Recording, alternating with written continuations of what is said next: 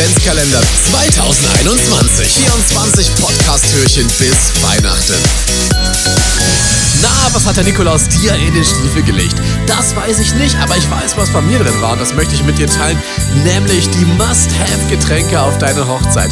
Wir brauchen natürlich neben dem klassischen Sekt noch schon ein, zwei schöne Drinks, beispielsweise den klassischen Spritz oder einen leckeren Hugo. Oh, das lieben vor allem auch viele von meinen Freundinnen, muss ich sagen. Dann für uns Kaffeeliebhaber und bitte, bitte, bitte nicht nur Filterkaffee. Kaffee-Spezialitäten auf der Hochzeit.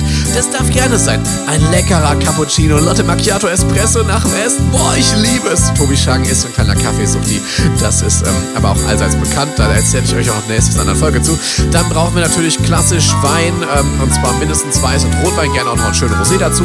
Sowie natürlich verschiedene Biere, auch mal alkoholfrei. Also mindestens Pilz und auch ähm, natürlich Weizen. Dann brauchen wir die klassischen Softdrinks. Und jetzt kommt es bitte, bitte, bitte das nicht falsch machen bitte serviert nicht nur Cola und Zitronen und Orangenlimonade, sondern bitte, bitte auch Fruchtsäfte, weil ähm, die einfach sehr viel erfrischender sind. Also ich bin immer Fan davon, wenn es mehr als Apfelsaftscholle auf der Hochzeit gibt. Beispielsweise eine schöne Maracuja-Scholle oder eine Rhabarberscholle. Wow, ich liebe das. Bisschen frische Minze rein.